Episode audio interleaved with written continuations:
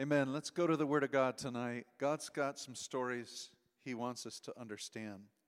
There's such a spirit of victory in this house. I think that this lesson is going to be very applicable. And our brother Luke uh, writes to us about some spiritual dynamics. He tells us three stories in chapter 19 that have an impact uh, in the Holy Spirit. So uh, we start in Acts chapter 19, starting at verse 1. And it happened that while Apollos was at Corinth, Paul passed through the inland country and came to Ephesus. There he found some disciples, and he said to them, Did you receive the Holy Spirit when you believed? They said, No, we've not even heard that there is a Holy Spirit. And he said, Into what then were you baptized? They said, Into John's baptism. And Paul said, John baptized with the baptism of repentance, telling the people to believe in the one who was to come after him. That's Jesus. On hearing this, they were baptized in the name of the Lord Jesus. And when Paul had laid hands on them, the Holy Spirit came on them, and they began speaking in tongues and prophesying. There were about 12 men in all. This is our first story that Luke is telling us about and it's a spiritual dynamic about the baptism of the Holy Spirit, the infilling of the Holy Spirit. Now, what we want to do is make sure that we get our doctrine correct, our theology correct. And so when we read this story, Luke gives us some input. He says, Apollos, do you remember Apollos? We studied him last week. Apollos is still in Corinth. Apollos had come from Ephesus to Corinth. And you remember who taught him? Who instructed Apollos in Priscilla and Aquila? Because Apollos had a problem, didn't he? Apollos was quite astute in the Old Testament scriptures and about the Messiah coming, but he never heard about the resurrection of Jesus. He only knew what? John's baptism. So now we fast forward to Ephesus, where Apollos was, and we see 12 people meeting Paul, and Paul said, Did you receive the Holy Spirit since you believed? They said, What? No, no. What's a holy what's a Holy Spirit? and so he recognizes something something's not lining up. Because when do you receive the Holy Spirit? When you accept Jesus Christ. Okay? The Holy Spirit comes into the believer's life when we accept what Christ did on the cross for our sins and receive Him as Lord and Savior. The Holy Spirit comes in. Now, these guys didn't receive the Holy Spirit, so he has to ask the question uh, How are you saved? What baptism are you of? And their response? John the Baptist. Now, I'm putting two and two together. This sounds like Apollos, who was teaching at Ephesus all he knew, and then went and found out about Christ as still a major, uh, wonderful preacher, but now he knows the full story. So Paul runs into some of his disciples who were disciples of John the Baptist. So all they knew was that John the Baptist had come He's telling Israel, repent because Messiah is coming, but they didn't know about the Messiah, the death and resurrection of Jesus Christ. That's the work of salvation, our faith in Christ Jesus. You know, you can go to all sorts of different religious activities and places that teach good and nice things. But if you have not put your faith in the work of the cross, you will not be saved and filled with the Holy Spirit. There's a lot of people that go to churches that have never received Christ. They sit in churches and hear about Him, but never have put their faith in the cross of Jesus Christ. So when you do, we put our faith in Christ Jesus, believing He died for our sins. The work of Christ death, burial, resurrection, removes our sinful nature, takes us out of Adam, puts us in Christ. With that nature removed, what nature can come in? The Holy Spirit, the holy nature of God Himself, comes and dwells in us. As soon as they got the revelation knowledge, the f- faith to put into Jesus, what happened to them when He laid hands on them? Holy Spirit filled them to overflowing. What overflowed out of them? Tongues and prophecy. These are the signs that show us you're filled with the Spirit. Out of the abundance of the heart, the mouth speaks. All right? Out of you shall flow rivers of living water. You know, I've been saying that all my life as a Christian, you know. Out of, you know, uh, uh, out of you shall flow uh, rivers of living water. And I've always used that as an analogy of the Holy Spirit flowing out of us. But how does, how does the Holy Spirit flow out of us? Speech.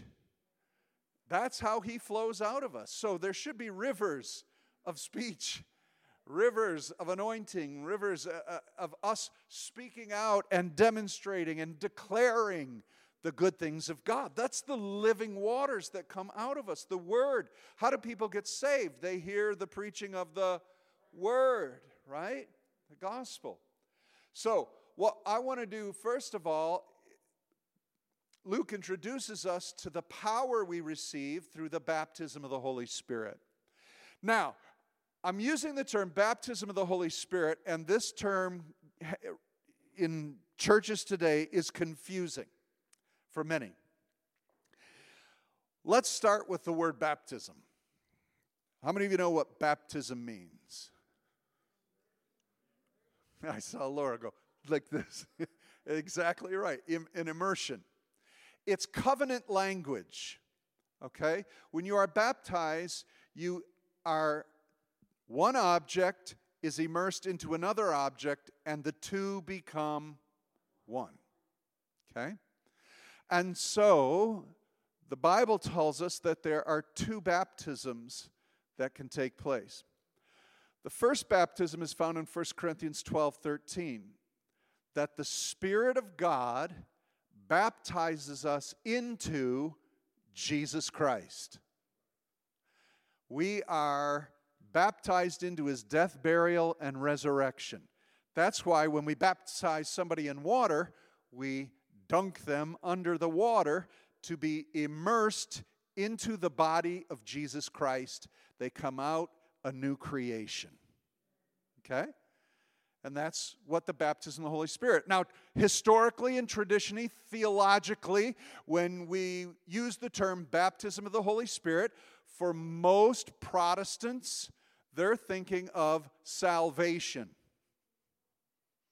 Because 1 Corinthians 12 13 says that the Spirit baptizes us into Jesus. That's the baptism of the Holy Spirit. Salvation. Then Pentecostals came along in the 20th century, late 1900s into the, uh, uh, sorry, late 1800s into the 1900s, the 20th century. There's this great outpouring of the Holy Spirit. And people are getting so filled with the Holy Spirit, they begin prophesying, speaking in tongues.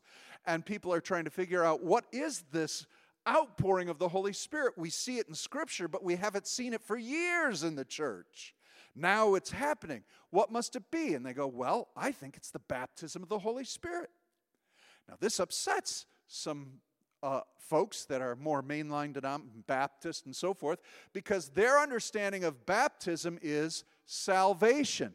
Now, the Pentecostals come along and say baptism is being baptized by the Spirit with the evidence of speaking in tongues or prophesying. So, this group over here is upset because 1 Corinthians 12 is about salvation. Are you telling us, you Pentecostal people, you have to speak in tongues and prophesy to be saved? No.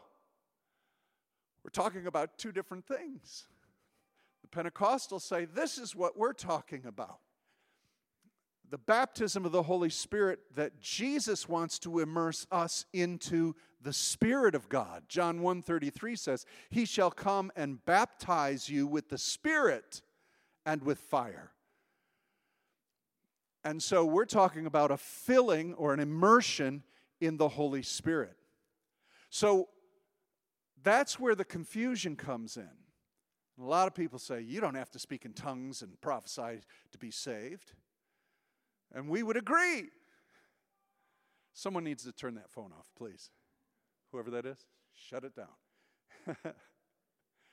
and then, um, so now we're talking about theologically what happens. We agree that the baptism of the Holy Spirit into the person of Jesus is salvation. The Spirit brings us into salvation, and Jesus now wants to immerse us into the life of the Spirit. And that filling of the Spirit manifests by an outflowing of our language. Does that make sense to you? Now, let's add some more confusion to this, shall we? Acts chapter 19. People look at this and hear the question of Paul. And Paul said, Have you received since you believed? Have you received the Holy Spirit since you believed? And now you got a group of Pentecostals saying, Oh, see, you can be saved but not have the Holy Spirit yet. Is that true? Absolutely not. Oh, they do. No, this is a good, we're in for discussion. No, believe me, a lot of Pentecostal churches teach that. You haven't received the Holy Spirit yet, but I got saved. Yeah, you got saved, but you don't have the Spirit. You can't be saved without the Holy Spirit, right? They believed, what did they believe in? John's baptism. They were not believing on Christ for salvation. So let's get the let's get the, the theology correct. Okay? It's important, again, uh, because of this verse, a number of churches and people have said you can be saved but not have the Holy Spirit.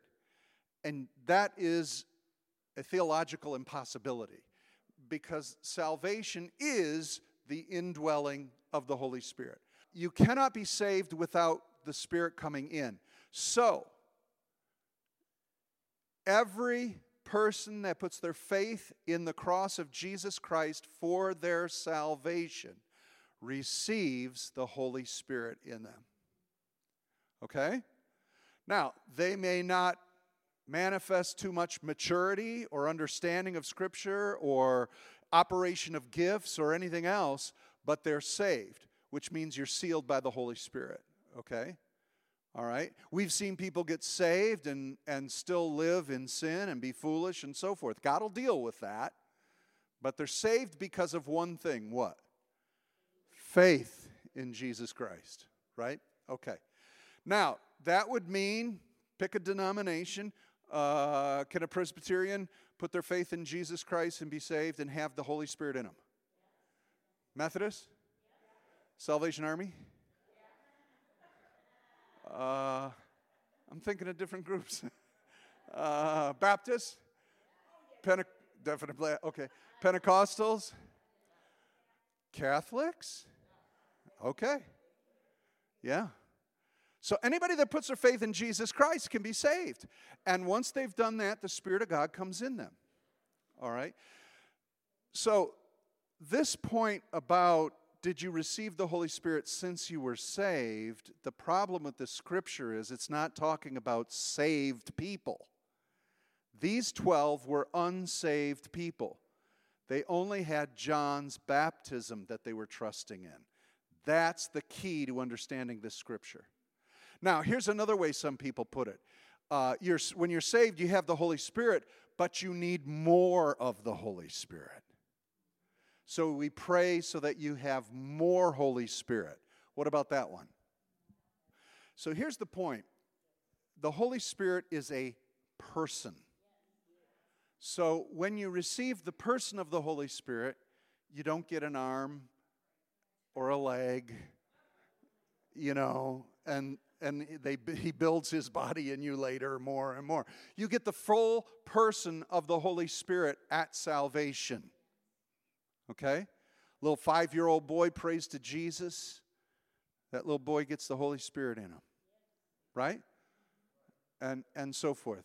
Uh, let's say a special needs person doesn't fully comprehend all the details of theology, doesn't understand end time eschatology or this or that. Can that special needs person be saved? Yeah, it's not based on IQ, is it? It's based on faith. It's not based on age. It's not based on performance.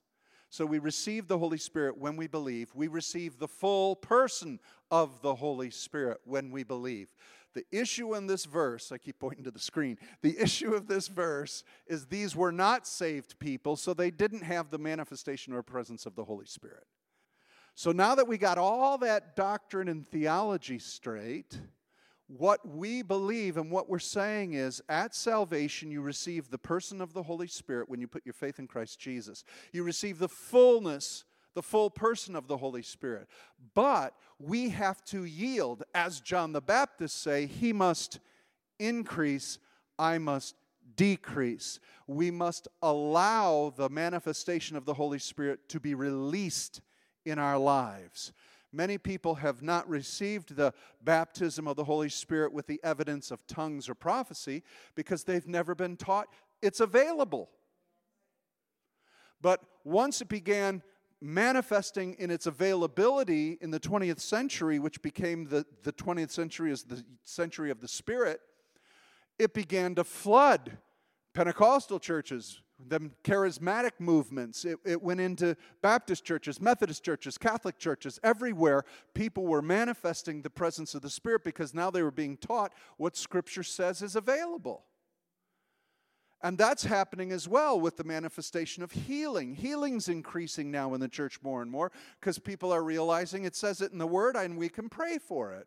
And so the prophetic is happening, the apostolic, and all of this is, is coming back into the church because the church had blinders.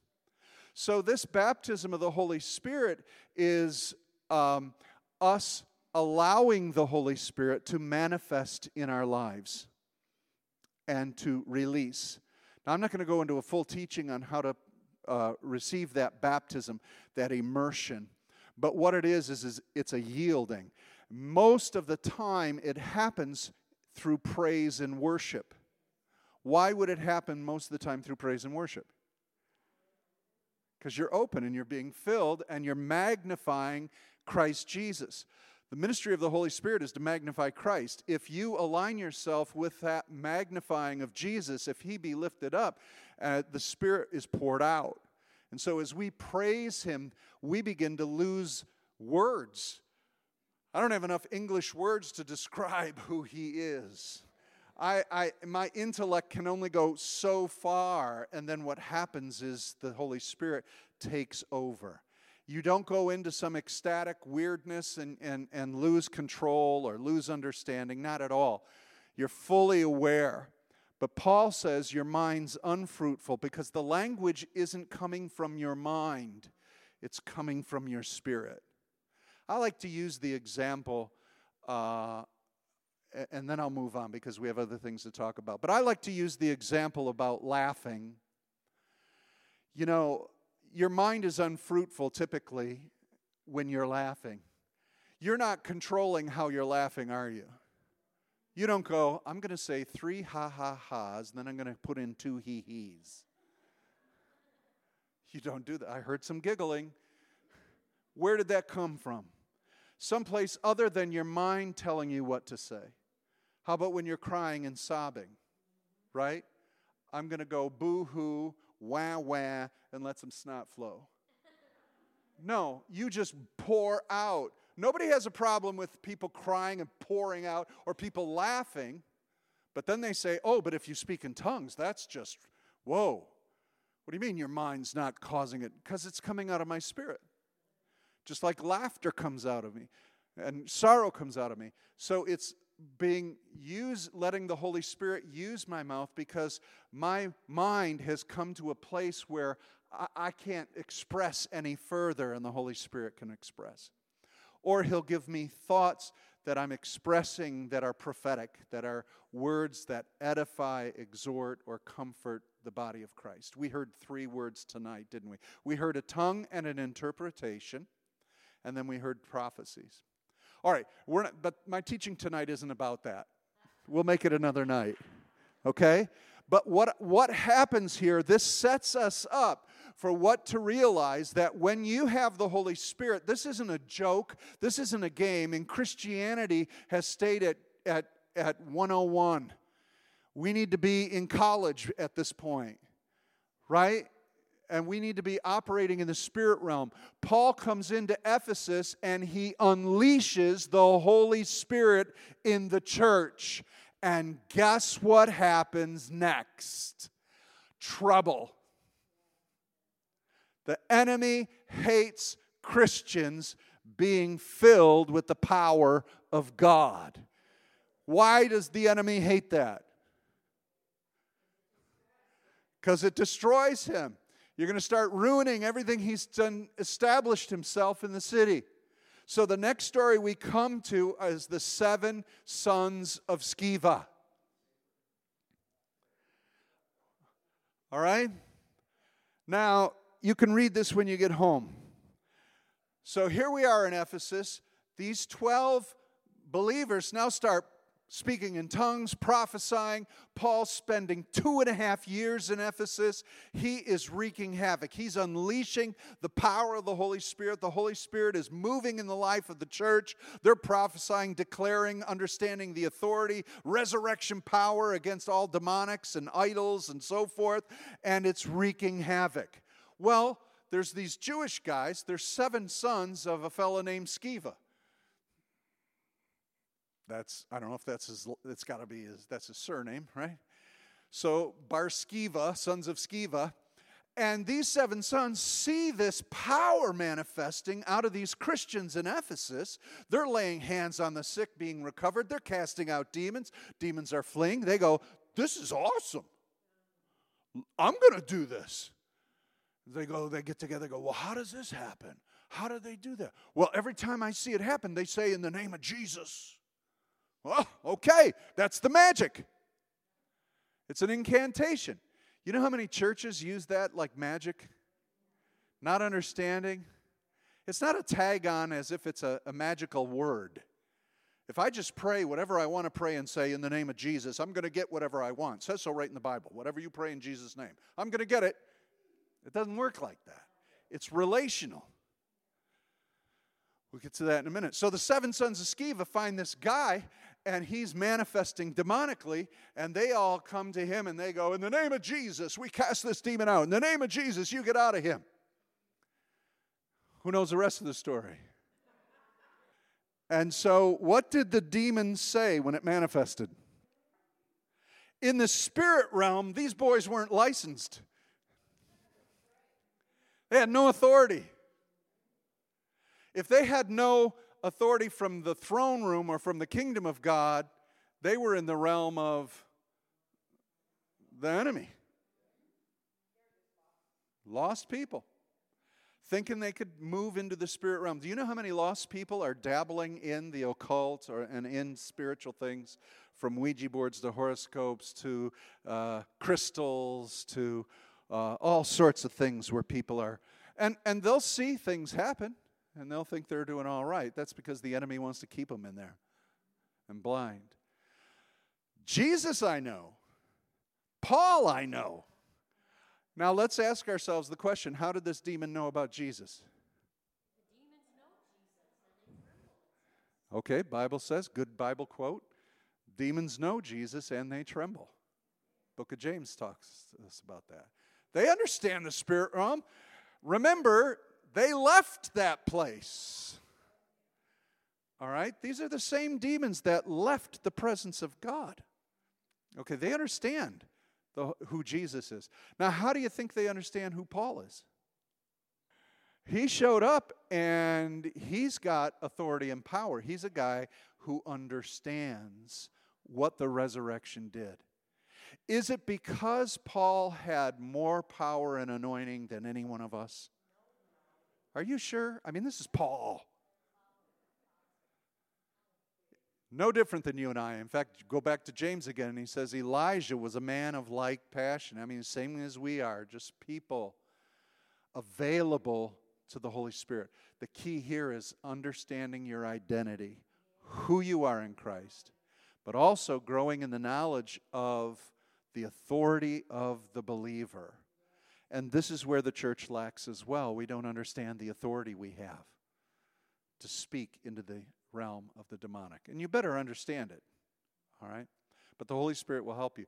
So it says that they the spirits leaped on them, mastered them, and overpowered them. The word for leaped here is like a leopard jumping on prey.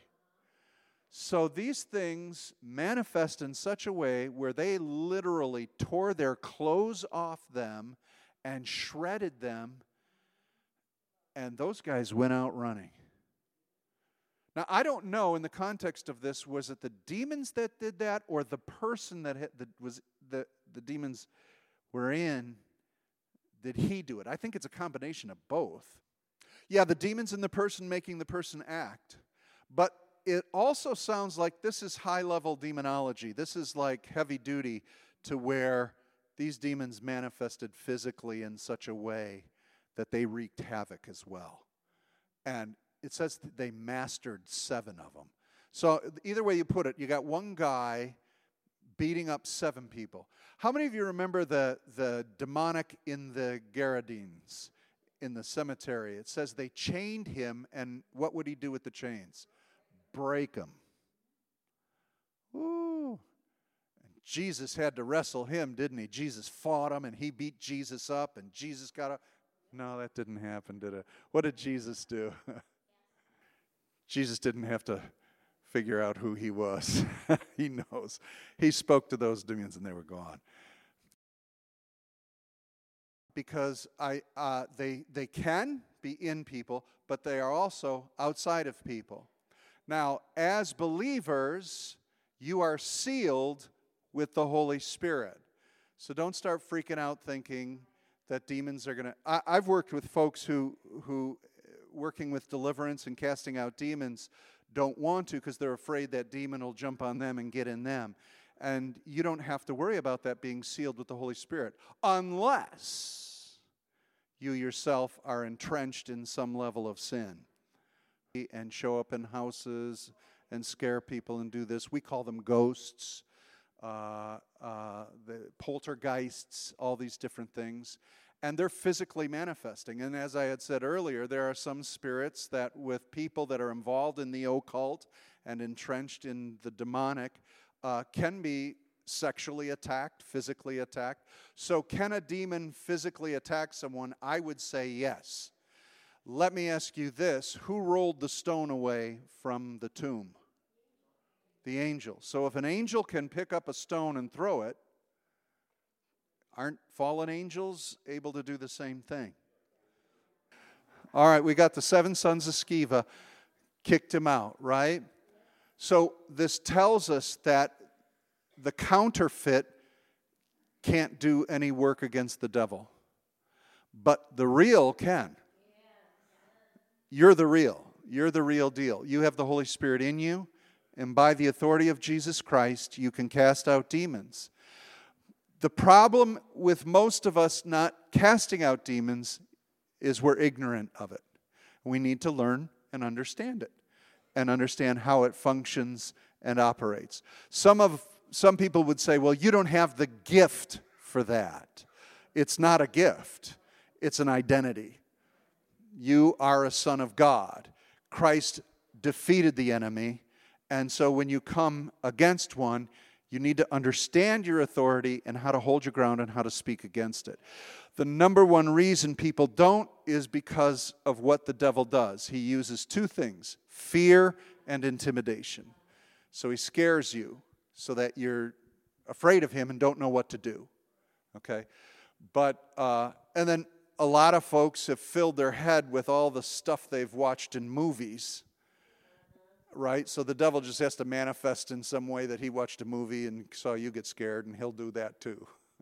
I'll, we'll move on to the third story after this. Let me just give you an example. Um, the difference, and I, uh, you hear this a lot, maybe you've heard it already, but the difference between Dirty Harry and Barney Fife. I don't know if you all know who Barney Fife is, okay? So that's an old illustration. Some younger folks are going to go like Barney Fife. All right, so Andy Griffith, Mayberry. All right, so both of them are police officers or enforcers. They both have the authority of the badge. So, and they both have power. Dirty Harry has a 44 caliber.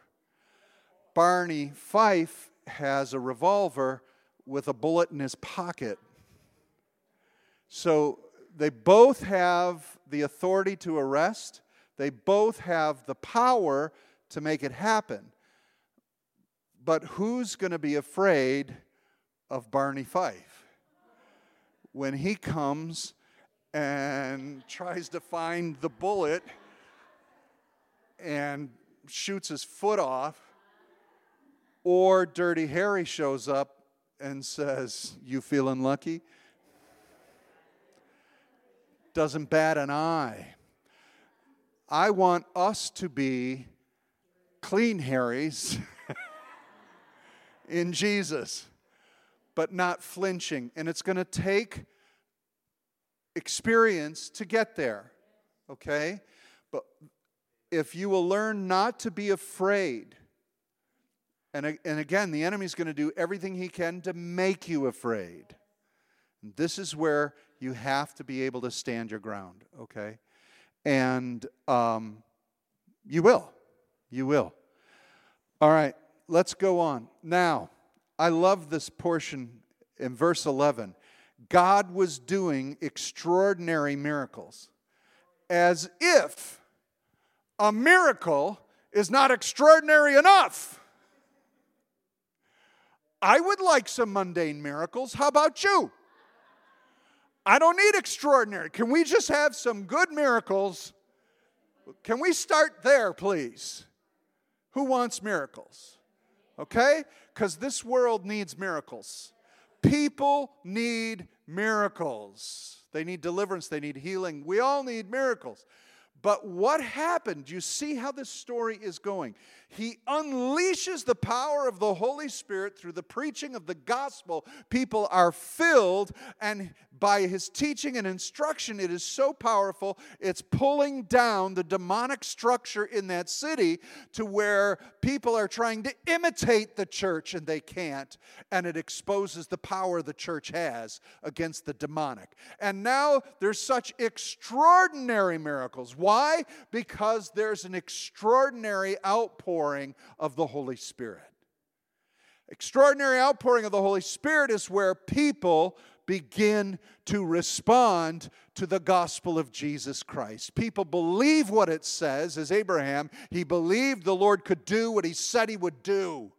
This is where we've got to get to, people, so that we will see an outpouring of the Holy Spirit in this city and trust that God's going to do what He says He'll do. He says He'll heal, He says He delivers, He says He casts down demons. We can do this with the power of the Lord. Amen? So, Paula pointed out he did extraordinary miracles that he prayed over handkerchiefs and passed them out so that people could get healed.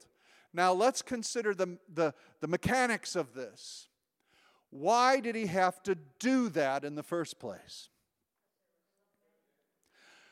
Because there were just so many people.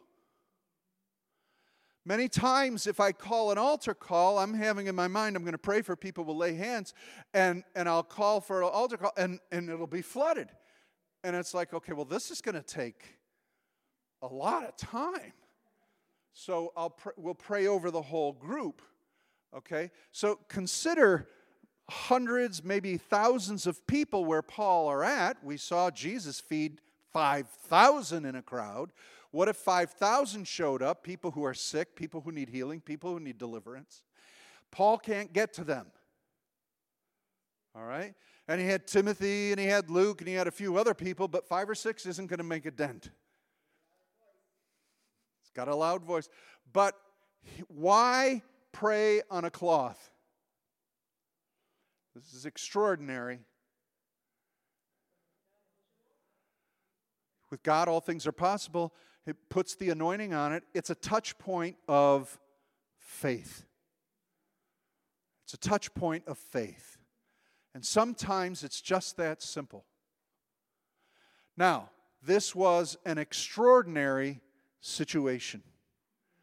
And God has you manifest and do certain things because of extraordinary situations to do that. Could it be God is meeting people in the level of their understanding? It's manifesting, you know? And because it, how abstract would it be to these idol worshippers to say, you must have faith to believe in something that happened 50 years ago in Jerusalem. You know, and, and would, would they be able to connect with that, or did they need to see a manifestation of power that was greater than what they were believing in? It's almost like a, an Elijah, you know, pour water on the thing and I'll show you who's stronger. We got hands, hands, hands, yes. Right, but as Jim's saying, we've got to be really careful because this cloth I can now hang in my house and pray to it. We don't want that. And as Paul has said, we've seen abuses with this prayer cloth, right? And if you send in money, how much did Paul charge for these prayer cloths? See, this is where I got a problem. What do you send it? Why do I have to send in money for the prayers of the Lord. I saw with hands over here, yeah. Yeah. And we see this happening overseas. We see miracles, healings, and things, deliverances happening much more frequently overseas than here because they need those manifestations because they're dealing with demonics that are literally manifesting in their daily life. And they need to see the power. Yeah. So these are faith and connecting points and touch points. Nothing wrong with them. They could lead to misunderstanding, definitely. But in certain situations, they are necessary. Let me give you a perfect example. I got a call yesterday of someone dying in intensive care, and no one can go see them. And so I called the hospital and said, I'm the pastor. I need to get in. This person's dying. Can I see them? They said, No. I said, Look, I got all the credentials, all the stuff you want me to have, and the all no. So in COVID times, it might not be a bad idea to pray over a cloth and get the cloth in to somebody. So, extraordinary miracles, extraordinary times. Are you seeing what's going on in this city? It's pretty amazing. So, now we come to the big guns the money. The money. So the last one we come to is it was happening in the demonic in this in the in the earth realm. The church got filled with the Spirit. Those 12, 12's the number of governmental authority. It's no mistake that there were 12 that got filled with the Spirit prophesying, speaking in tongues.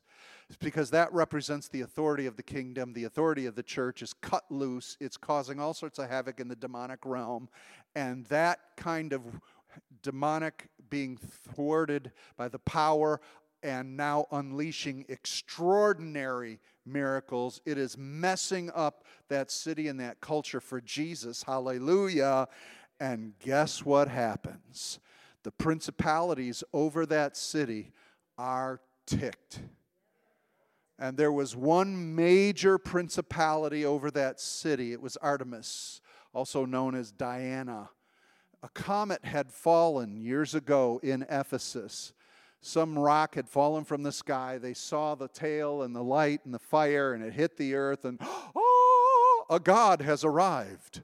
And so they set up this temple for Artemis. They set up this temple for Diana, and she was the, the one who brought health to the crops and fertility. And we need her in an agricultural society. You need good crops and good livestock and healthy. You need to be having babies. So fertility is a huge thing, okay?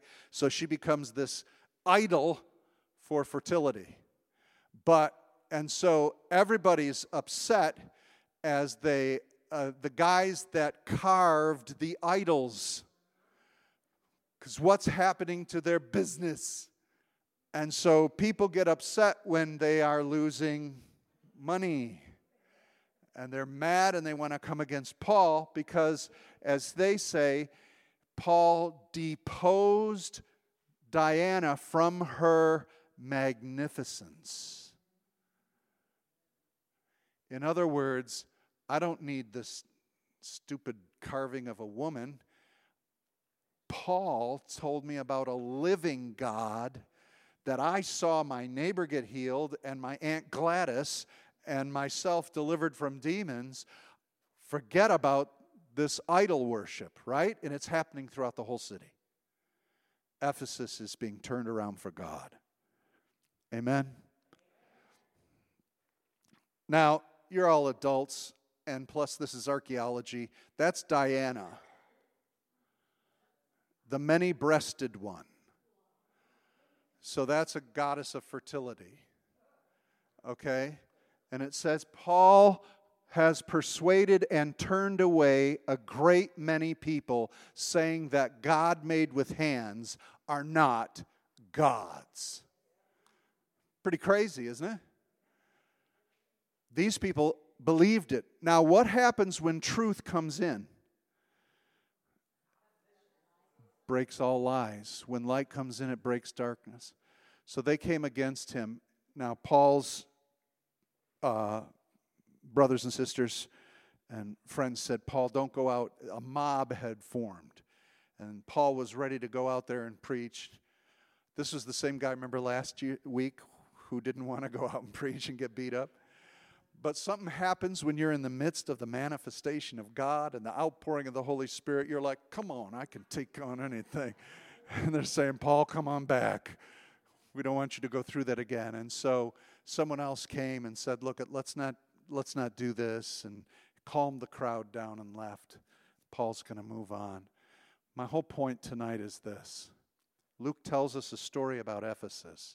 He talks about the authority of the church being unleashed in a city, them being filled with the Spirit, not just doing their devotions, not just going to church on Sundays. These were people filled with the Spirit, proclaiming the gospel, praying and prophesying and ministering in the gifts of the Holy Spirit that's available to every believer.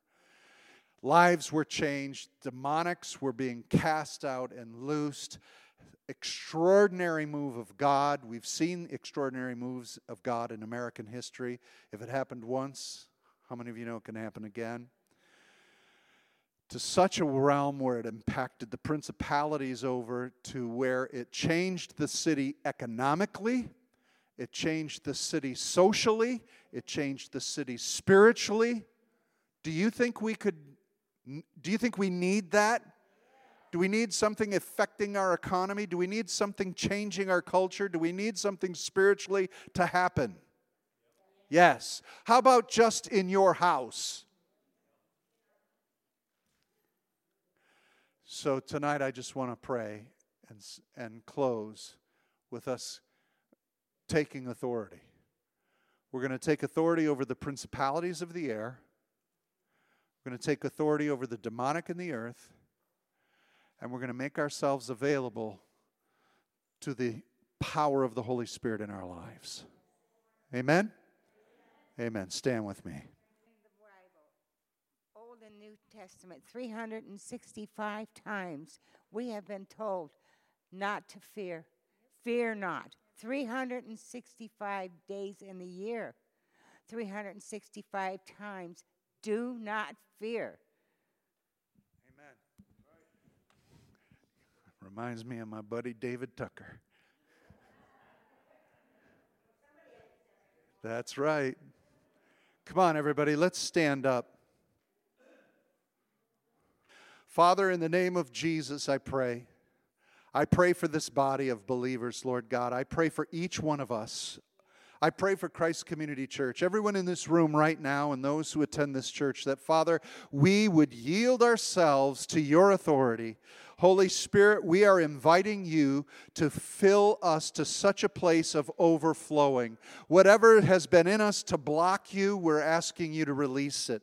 Lord God, whatever has caused us in our thinking or in our emotions, to keep you from unleashing more power and releasing what is in us, outward, then Lord, break it down, move it out, and pour like rivers of water, uh, rushing water, Lord God, that is alive, that we would speak forth with our understanding and we would speak forth in spirit language. We would sing with understanding and we would sing in the spirit. We would speak in the spirit. We would speak what your spirit is saying to us. We would move under the unction of your spirit. When you move us wherever we are to touch or to call out or to say something, we will say it. We will be obedient and let faith rise. We will lay hands on the sick. We will prophesy in your name. We will cast out demons. God, use us as we yield to you right now. Mark us as a people willing and ready to be used by the Holy Spirit. Flood out of us, Holy Spirit, right now, we pray. In Jesus' name. Come, Holy Spirit. Hallelujah. Hallelujah. Come on, exalt Him. Say something with your mouth. Declare something good to God. Hallelujah. Hallelujah. I am telling you, you need to get used to speaking verbally. Reread the Word of God. Every praise is to come out of your mouth, every word is to be spoken. We're not speaking enough in church and out of church. Please get used to worshiping God verbally and audibly. Please, please, please. It's the number one hindrance. You're shutting the door on the move of the Spirit by not speaking. So speak. Do this in your car when you're driving. Do it at home. Speak with your voice the will of the Lord. Father, we thank you for it. Amen. Amen. Come on, shout to God today. Hallelujah. Hallelujah. Hallelujah. Thank you, Jesus. Thank you, Lord. Now, Lord Jesus, we pray against the demonic realm that is round about us, near our homes, familiar spirits that are trying to come near us, tempt us. We cast them down in Jesus' name. We take every spirit captive in the authority of Christ. Lord God, we speak and say, No more at my house. Stay away from my family. Stay away from my door. Stay away from my ears. Stay away from my job. Stay away from everything that is near me. I cast you down, and I put a hedge of protection through the bloodline of Jesus Christ and warring angels to protect my property, my household, and my life in Jesus' name. If you agree with that, say amen. Amen.